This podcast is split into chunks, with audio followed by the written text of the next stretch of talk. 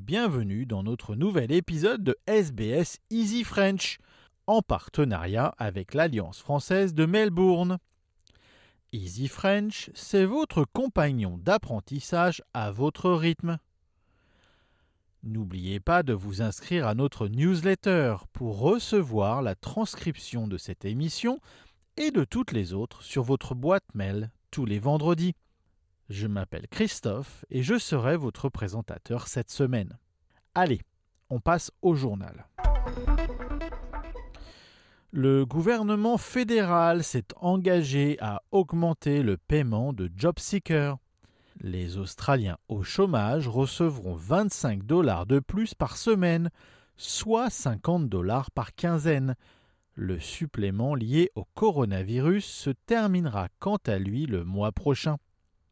Il s'agira d'une augmentation d'environ 4 dollars par jour, ce que les groupes de protection sociale et syndicats jugent inacceptable. La directrice générale de l'ACOS, the Australian Council for Social Services, Dr. Cassandra Goldie, a déclaré que le taux permanent devrait être augmenté d'au moins 25 dollars par jour. whether or not thousands of children, single parents, students, people with a disability, people with chronic illness, all out there at the moment unable to get enough paid work, relying on this lifeline job seeker payment. Um, people are being forced to make impossible decisions. Um, it needs to be absolute minimum increase by $25 a day up to $65 per day. Le Premier ministre Scott Morrison a été parmi les premiers à recevoir le vaccin contre le coronavirus dimanche dernier. Um, we're here making some very important points that it's safe, that it's important, and we need to start with those who are most vulnerable and are on the front line. And that's why um, they will be taking the first vaccines today. Le ministre fédéral de la Santé Greg Hunt a déclaré que la date de début du déploiement du vaccin avait été avancée d'un jour. Le premier groupe à être vacciné comprendrait également deux résidents de maisons de retraite, du personnel soignant et des travailleurs de santé jugés à risque. Greg Hunt a déclaré à ABC que l'immunité à l'échelle de la population était un objectif à long terme, mais qu'il fallait d'abord, avant de l'atteindre, que beaucoup de personnes se fassent vacciner. We have to uh, look at what is uh, called the longevity of the protection uh, with regards to the antibodies that are developed. And uh, the world doesn't know that answer. The world will, is engaged in the largest uh, clinical trial, the largest global vaccination trial ever, and we will have uh, enormous amounts of data. But what's the message for the public? It's safe, it's effective, it will help protect you, but it will also help protect your mum and dad, your grandparents.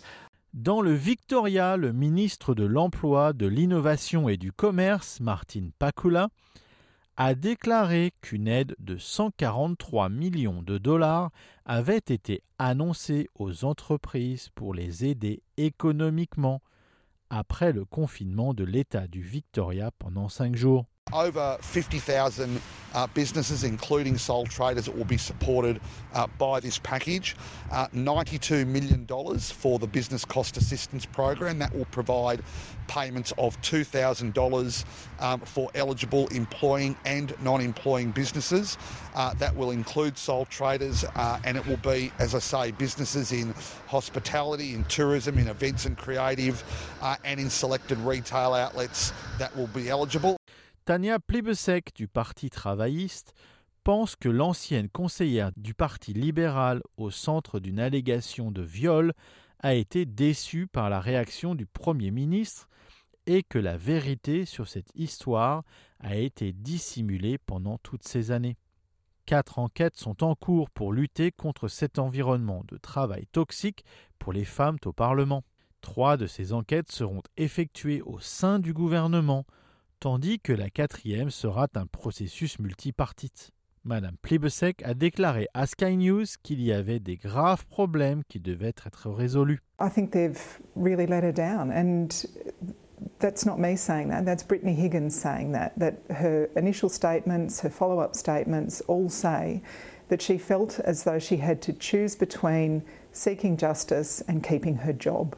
No one should be made to feel like that. If they've been a victim of a serious crime at work, to be made to feel that if they pursue justice, they're risking their job is appalling. Voilà, c'est tout pour notre journal de SBS Easy French pour cette semaine. Bonne semaine à tous et à la semaine prochaine.